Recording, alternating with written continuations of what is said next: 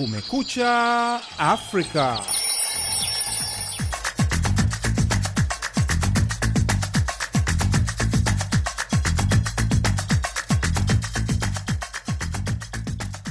Hujambo mpenzi msikilizaji, popote unapotusikiliza. Hii ni Kumekucha Afrika kutoka idhaa ya Kiswahili ya Sauti ya Amerika, Washington DC. Karibu katika matangazo ya leo Alhamisi, tarehe 5 Januari mwaka wa 2023. Jina langu ni Patrick Ndwimana na mimi ni Idi Ligongo. Tunasikika kupitia redio zetu shirika kote Afrika Mashariki na Maziwa Makuu, ikiwemo Redio Chuchu Zanzibar, Plus 255 Global Radio Dar es Salaam, Redio Malaika Lubumbashi, Redio Soleil Butembo DRC, sasa Redio Bungoma, Lulu FM Malindi Kenya na UBC Radio Uganda, kati ya nyingine. Tunapatikana pia kwenye mtandao wetu wa VOA Swahili.com. Karibuni.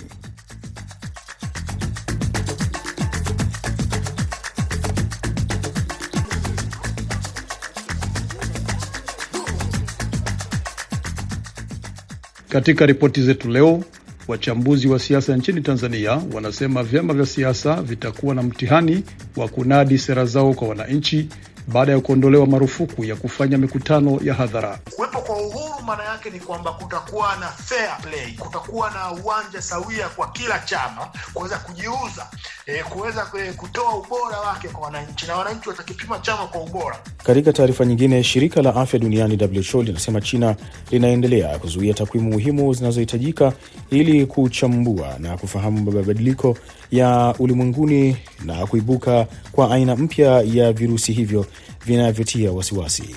Ni baadhi ya vidokezo vya ripoti utakazosikia katika matangazo haya ya nusu saa, lakini kwanza namkaribisha mwenzangu Idi Ligongo akusomea habari za dunia.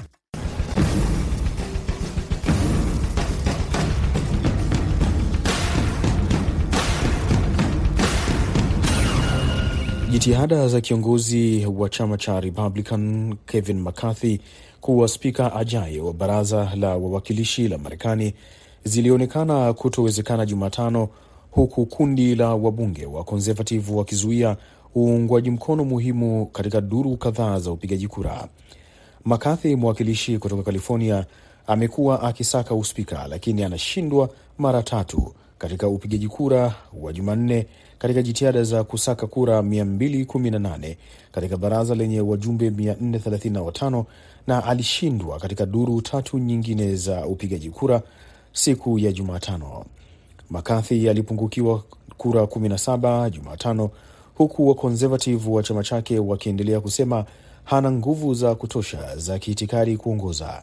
Imepita miaka mia moja toka kukosekana kwa mshindi wa uspika kwenye duru ya kwanza ya upigaji kura wa kupata spika.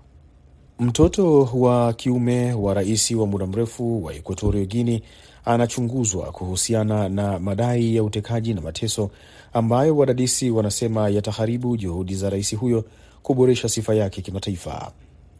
Teodoro Obiang Nguema Mbasogo mwenye umri wa miaka 80 ametawala koloni hilo la zamani la Uhispania lenye utajiri mkubwa wa mafuta tangu mwaka 1979 na baada ya kushinda muhula wa sita madarakani mwezi Novemba, waangalizi wa mambo walisema rais alionekana kuwa na shauku ya kukemea madai yanayoendelea ambayo ameyakanusha.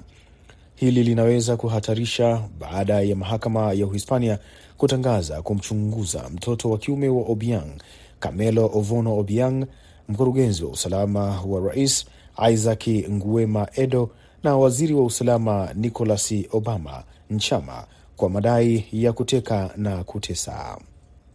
Viongozi wa Afrika Magharibi hawakutekeleza kwa sasa tishio lao la kuiwekea vikwazo Mali kwa kufunga wanajeshi 46 wa Ivory Coast. Jumuiya ya kiuchumi ya nchi za Afrika Magharibi ECOWAS ilisema Jumatano, ikiongeza kuwa itatoa muda wa upatanishi wa Togo ili kumaliza suala hilo kwa njia ya kidiplomasia. Patrick Nduwimana anatuarifu zaidi. Mamlaka ya Mali iliwakamata wanajeshi hao wa Ivory Coast baada ya kuwasili kwenye uwanja wa ndege wa Bamako tarehe 10 Julai ili kubadilishana zamu na baadhi ya wanajeshi wa kikosi cha Umoja wa Mataifa, lakini serikali ya Mali iliwashtumu kuwa mamluki. Hatua hiyo ilichochea mivutano ya kidiplomasia kati ya Bamako na Abidjan, na ECOWAS ilitoa muda maalum kwa Mali kufikia Januari kumi iwe imewaachilia wanajeshi hao au ikabiliwe na vikwazo. Hata hivyo, mwezi uliopita mahakama ya Mali iliwahukumu wanajeshi hao kifungo cha miaka ishirini jela.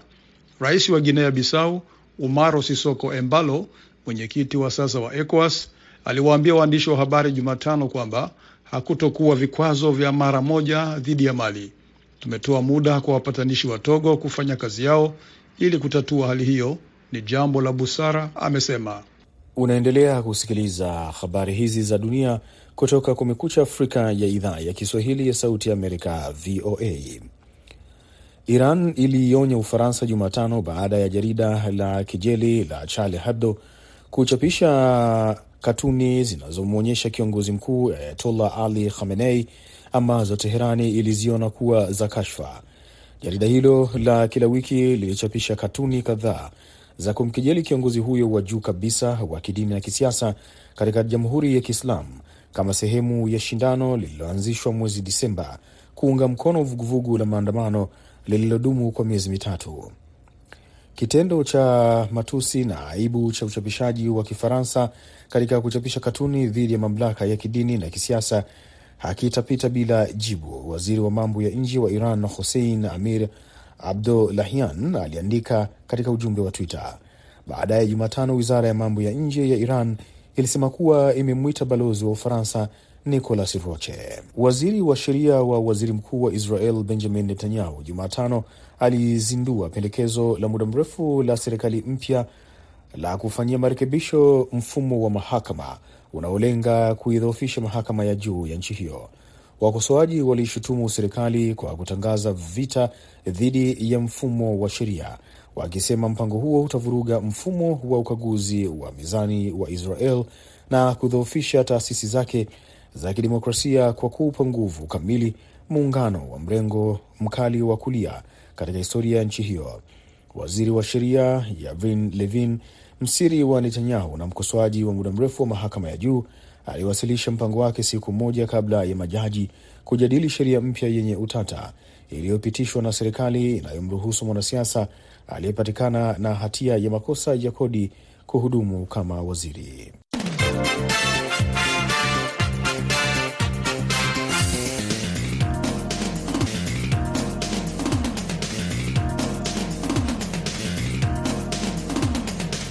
Unaendelea kusikiliza matangazo ya Kumekucha Afrika moja kwa moja kutoka studio za Sauti ya Amerika, Washington DC. Wachambuzi na wasomi nchini Tanzania wamevitaka vyama vya upinzani nchini humo kuacha kusherekea hatua iliyotangazwa na Rais Samia Suluhu Hassan ya kuruhusu mikutano ya kisiasa na kuvionya visipokuwa makini, huenda baadhi ya vyama vinaweza kupoteza mwelekeo.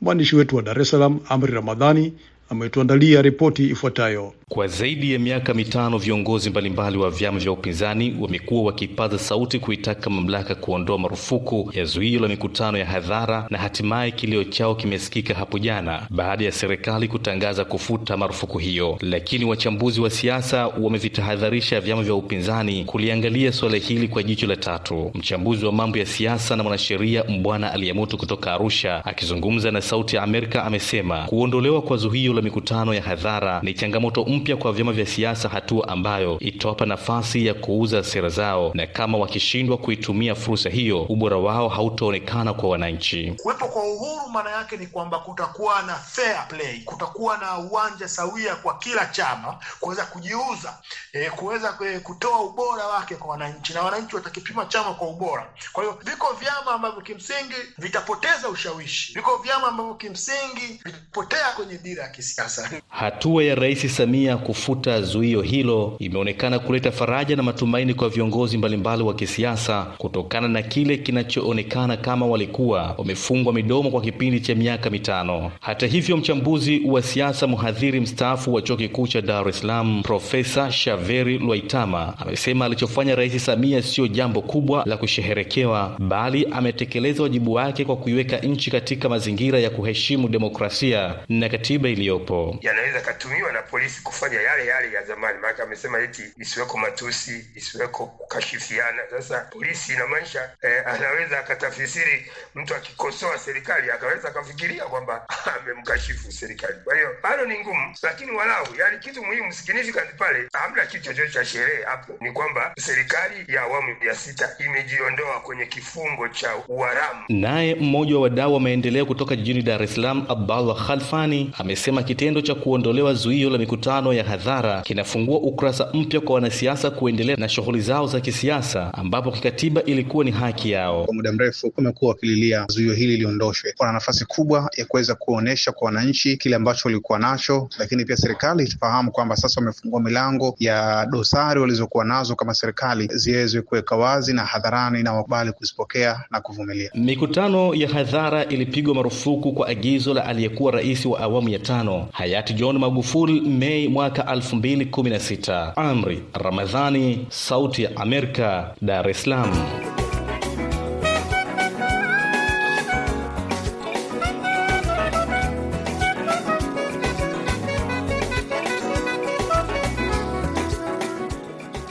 Unaendelea kusikiliza matangazo ya Kumekucha Afrika moja kwa moja kutoka studio za Sauti ya Amerika, Washington DC. Matangazo haya yanasikika kupitia redio zetu shirika kote Afrika Mashariki na Maziwa Makuu. Hivi sasa namkaribisha tena mwenzangu Idi Ligongo akusomee habari zaidi za dunia.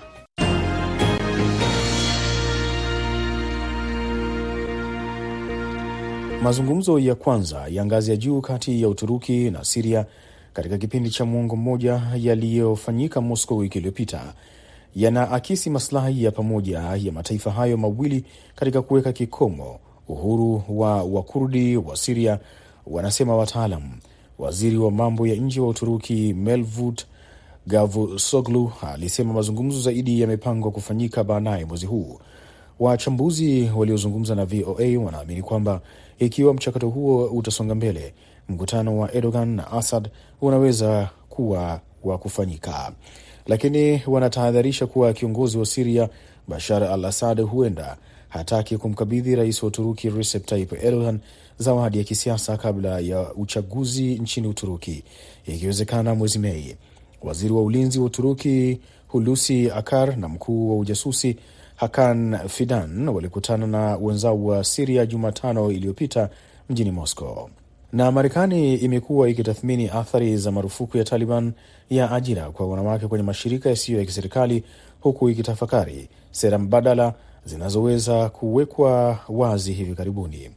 Tumejitolea kuwatetea wanawake popote pale ambapo haki zao zinatishiwa, ikiwa ni pamoja na Afghanistan, kwani kwa bahati mbaya tutaendelea kuona hali ya kina na inazidi kuwa mbaya zaidi. Waziri wa mambo ya nje wa Marekani Antony Blinken alisema Jumatano wakati wa hotuba yake katika uzinduzi wa kwanza wa mkakati wa Marekani juu ya usalama wa kiuchumi wa wanawake duniani.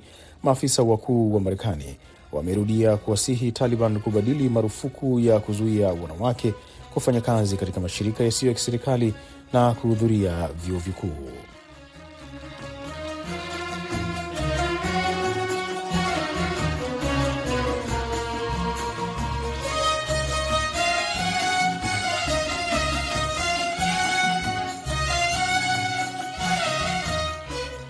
Hii unasikiliza ni Kumekucha Afrika. Wanafunzi kumi kutoka vyuo vikuu tofauti nchini Kenya, wengi wao wakiwa wanawake, walipatikana wakiwa wamekufa katika miezi miwili iliyopita. Inaarifiwa kuwa vifo hivyo ni kutokana na wivu wa mapenzi au wivu wa masuala ya biashara. Mwenzangu Harrison Kamau amezungumza na Betty Kwambuka, mwanaharakati wa kutetea haki za wanawake, na ameanza kwa kumuuliza nini hasa anadhani kinasababisha vifo hivyo. Kwa mtazamo wangu, kuna sababu kadhaa ambazo zimeweza kufanya hawa watoto wa shule wamejihusisha katika mauaji ya kiolelaolela. Nikianzia tuongelee uh, jambo la pombe. Watoto hawa ambao wanaenda shule tumeona ya kwamba wameweza kujihusisha kwa unywaji wa pombe wakiolelaolela.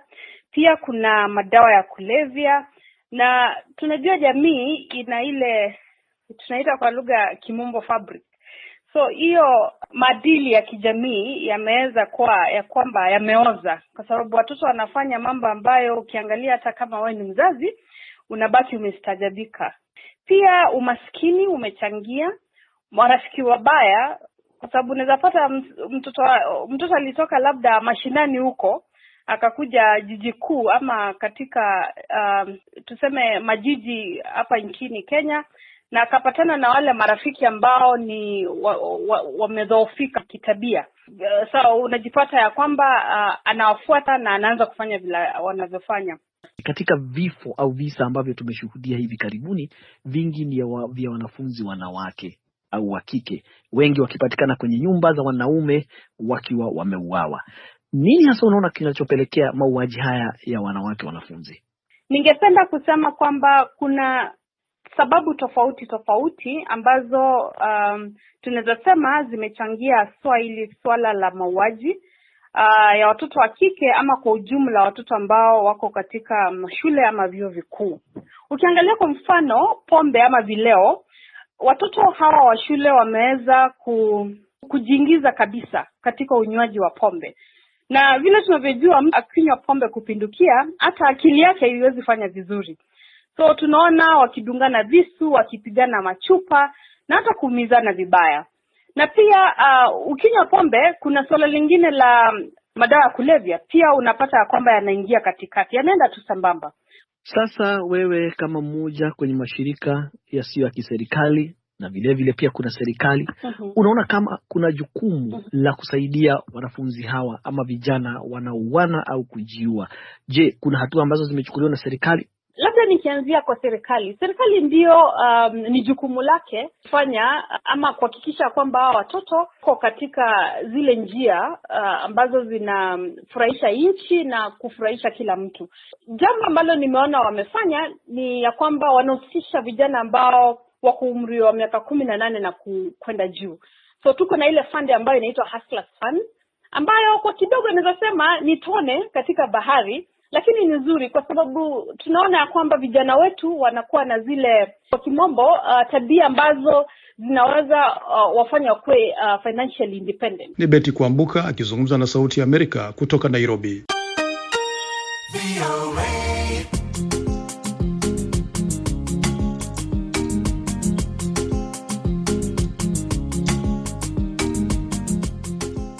Shirika la afya duniani WHO linasema China inaendelea kuzuia takwimu muhimu zinazohitajika ili kuchambua na kufahamu mabadiliko ya COVID-19 ulimwenguni kote na kuibuka kwa aina mpya ya virusi hivyo vinavyotia wasiwasi.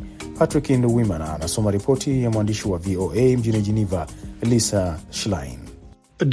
WHO inasema China bado inasita kushirikiana takwimu muhimu kuhusu COVID ili shirika hilo lifanye tathmini yake kuhusu hatari ya sasa ya janga hilo. WHO inasema inahitaji taarifa hizo ili iweze kusahihisha ushauri na mwongozo wake wa kuokoa maisha. Maafisa wa WHO walifanya mikutano mingi ya ngazi ya juu na wenzao wa China katika wiki chache zilizopita. Pamoja na hivyo, wanasema wanaamini China haitoi ripoti sahihi juu ya athari za ukweli za ugonjwa huo ambao unazidi kuongezeka nchini humo.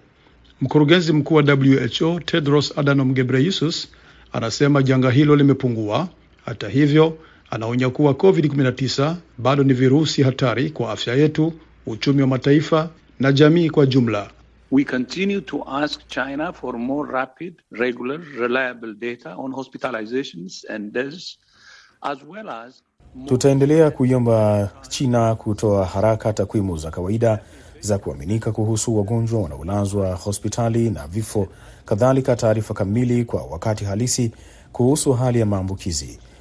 WHO ina wasiwasi juu ya hatari kwa maisha nchini China na imesisitiza umuhimu wa chanjo, ikiwemo chanjo za nyongeza ili kuzuia watu kulazwa hospitali, kupata magonjwa makali na kufariki. Tedros alielezea wasiwasi wake kuhusu taswira ya sasa ya ugonjwa wa COVID-19 inayoonyeshwa na maambukizi makali katika maeneo kadhaa ya ulimwengu na kusambaa kwa haraka kwa aina mpya za virusi vinavyofanana. Kiongozi wa kiufundi kuhusu COVID-19 kwenye WHO, Maria Van Kerkhove, anasema WHO ina wasiwasi kuhusu aina ndogo ya virusi vya Omicron vinavyojulikana kama XBB 1.5. Anasema kuwa aina hiyo ndogo ya Omicron imegundulika katika nchi 29 kufikia sasa. It is the most transmissible subvariant that has been detected yet. Uh, Ni aina ya virusi inayoambukiza sana ambayo haijagundulika. Sababu za aina hii ya virusi ambavyo vinafanana na aina ndogo ya Omicron zinaruhusu kirusi hicho kuingia kwenye seli na kujijenga kiurahisi, na tuna wasiwasi kuhusu kukua kwake hasa katika baadhi ya nchi za Ulaya na Marekani. Anaonya akisema kadri kirusi hicho kinavyosambaa ndivyo kinapata fursa zaidi kubadilika. Van Kerkhove anasema mawimbi zaidi ya maambukizi yanatarajiwa kuzuka kote ulimwenguni. Hata hivyo, anasisitiza kuwa mawimbi hayo hayamaanishi kutakuwa na vifo zaidi, kwa sababu hatua za kukabiliana na hali hiyo kama vile chanjo zinaendelea kuwa na ufanisi. Unasikiliza matangazo ya Kumekucha Afrika kutoka idhaa ya Kiswahili ya Sauti ya Amerika. Matangazo haya yanasikika kupitia redio zetu shirika kote eneo zima la Afrika Mashariki na Maziwa Makuu na kwenye mtandao wetu wa www voa swahili.com. Pata mara moja burudani ya muziki.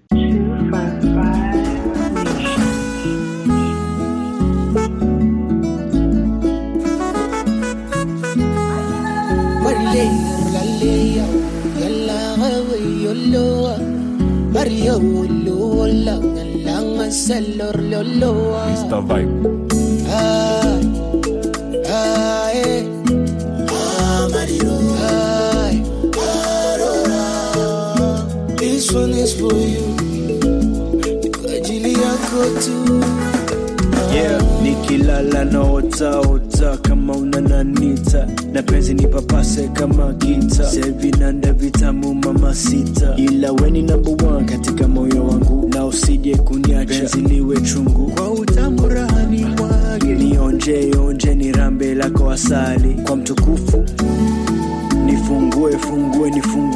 amani hey so tell me what it do tell me what it's gonna be i mean i'm with my crew but you be my army cause you looking kinda cute and i'm liking how you do and i'm liking how you moving me in the morning namomba mola ni linde linde na kama vitu moyoni asinifiche yeah Nashindwa meza mate.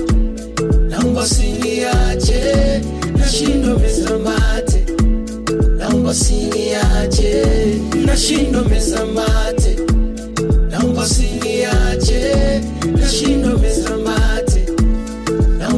Yeah. na kama chila anasema watakiliwe na wewe na itabidi wazoe. Amani upendo raha na mama pene. Nibarikiwe nikulinde.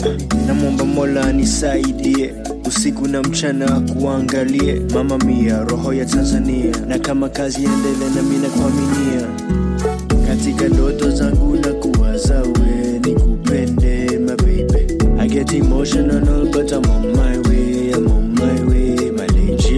kushoto akulia kulia. Kanyaga twende fasta mwende kasi kwa malia. Hodi hodi na meza mate mina kusikia mlangoni nifungulie like all. Nimejaribu kusahau. Oh, no. zile alama za mapenzi. Oh.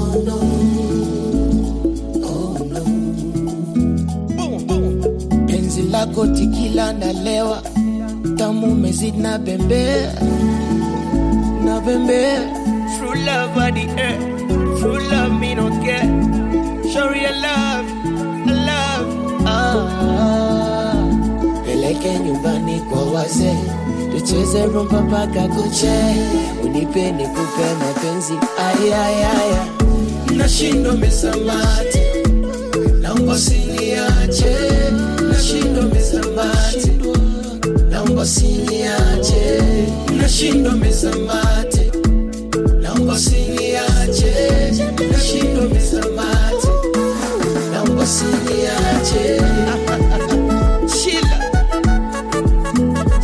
Chichila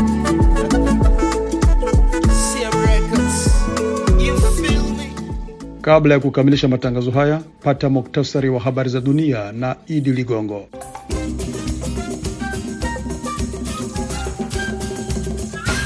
Jitihada za kiongozi wa chama cha Republican Kevin McCarthy kuwa spika ajayo wa baraza la wawakilishi la Marekani zilionekana kutowezekana Jumatano, huku kundi la wabunge wa Conservative wakizuia uungwaji mkono muhimu katika duru kadhaa za upigaji kura. Mtoto wa kiume wa rais wa muda mrefu wa Equatorio Guinea anachunguzwa kuhusiana na madai ya utekaji na mateso ambayo wadadisi wanasema yataharibu juhudi za rais huyo kuboresha sifa yake kimataifa. Iran iliionya Ufaransa Jumatano baada ya jarida la kejeli la Charlie Hebdo kuchapisha katuni zinazomwonyesha kiongozi mkuu Ayatollah Ali Khamenei ambazo Tehran iliziona kuwa za kashfa. Jarida hilo la kila wiki lilichapisha katuni kadhaa za kumkejeli kiongozi huyo wa juu kabisa wa kidini na kisiasa katika Jamhuri ya Kiislamu ya Iran. Waziri wa sheria wa waziri mkuu wa Israel Benjamin Netanyahu Jumatano alizindua pendekezo la muda mrefu la serikali mpya la kufanya marekebisho mfumo wa mahakama unaolenga kudhoofisha mahakama ya juu ya nchi hiyo. Mazungumzo ya kwanza ya ngazi ya juu kati ya Uturuki na Siria katika kipindi cha mwongo mmoja yaliyofanyika Moscow wiki iliyopita yanaakisi maslahi ya pamoja ya mataifa hayo mawili katika kuweka kikomo uhuru wa Wakurdi wa Siria, wanasema wataalam. Na Marekani imekuwa ikitathmini athari za marufuku ya Taliban ya ajira kwa wanawake kwenye mashirika yasiyo ya kiserikali huku ikitafakari sera mbadala zinazoweza kuwekwa wazi hivi karibuni. Matangazo ya alfajiri kutoka idhaa ya Kiswahili ya Sauti ya Amerika yanakamilisha muda wake kwa leo. Kwa niaba ya wote walioshiriki kufanikisha matangazo haya, msimamizi alikuwa Hadija Riami, mwelekezi wetu Jumbe Hamza. Naitwa Patrick Nduimana, hewani nimeshirikiana Idi Ligongo. Kwa pamoja tuna wageni tukiwatakia asubuhi njema.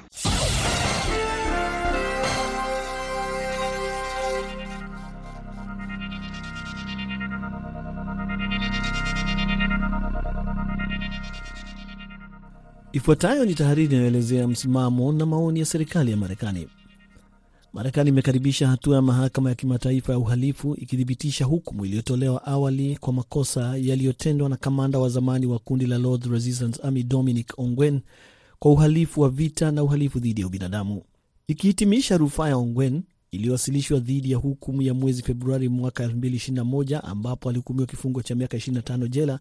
Hiyo imethibitisha hatia yake katika uharibifu mbaya sana wa kikatili na wa kutisha kwa maisha ya maelfu ya watu na makovu ambayo wameyapata vizazi kadhaa.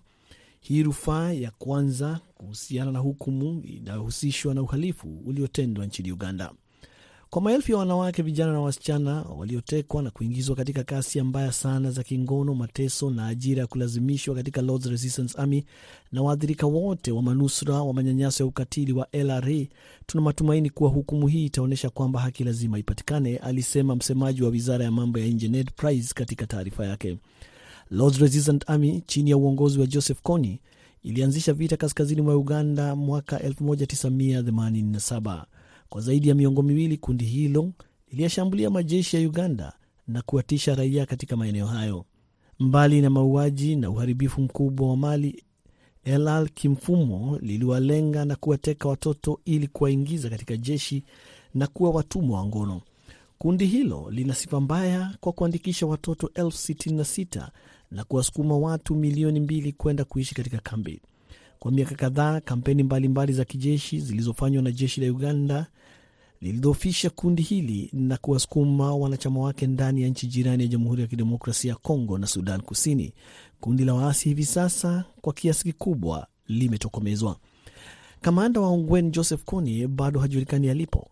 Marekani imekuwa na jukumu kubwa katika kuhakikisha Ongwen anafikishwa ICC na inaendelea kutoa tangazo la tuzo mpaka la dola milioni tano kwa habari ambazo zitapelekea kukamatwa kwake, kufikishwa au kushtakiwa Joseph Kony.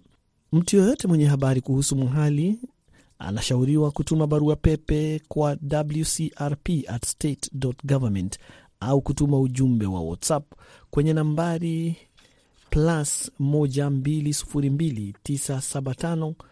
12029755468. Utambulisho wako utaendelea kuwa siri. Hiyo ilikuwa tahariri inayoelezea maoni na msimamo wa serikali ya Marekani.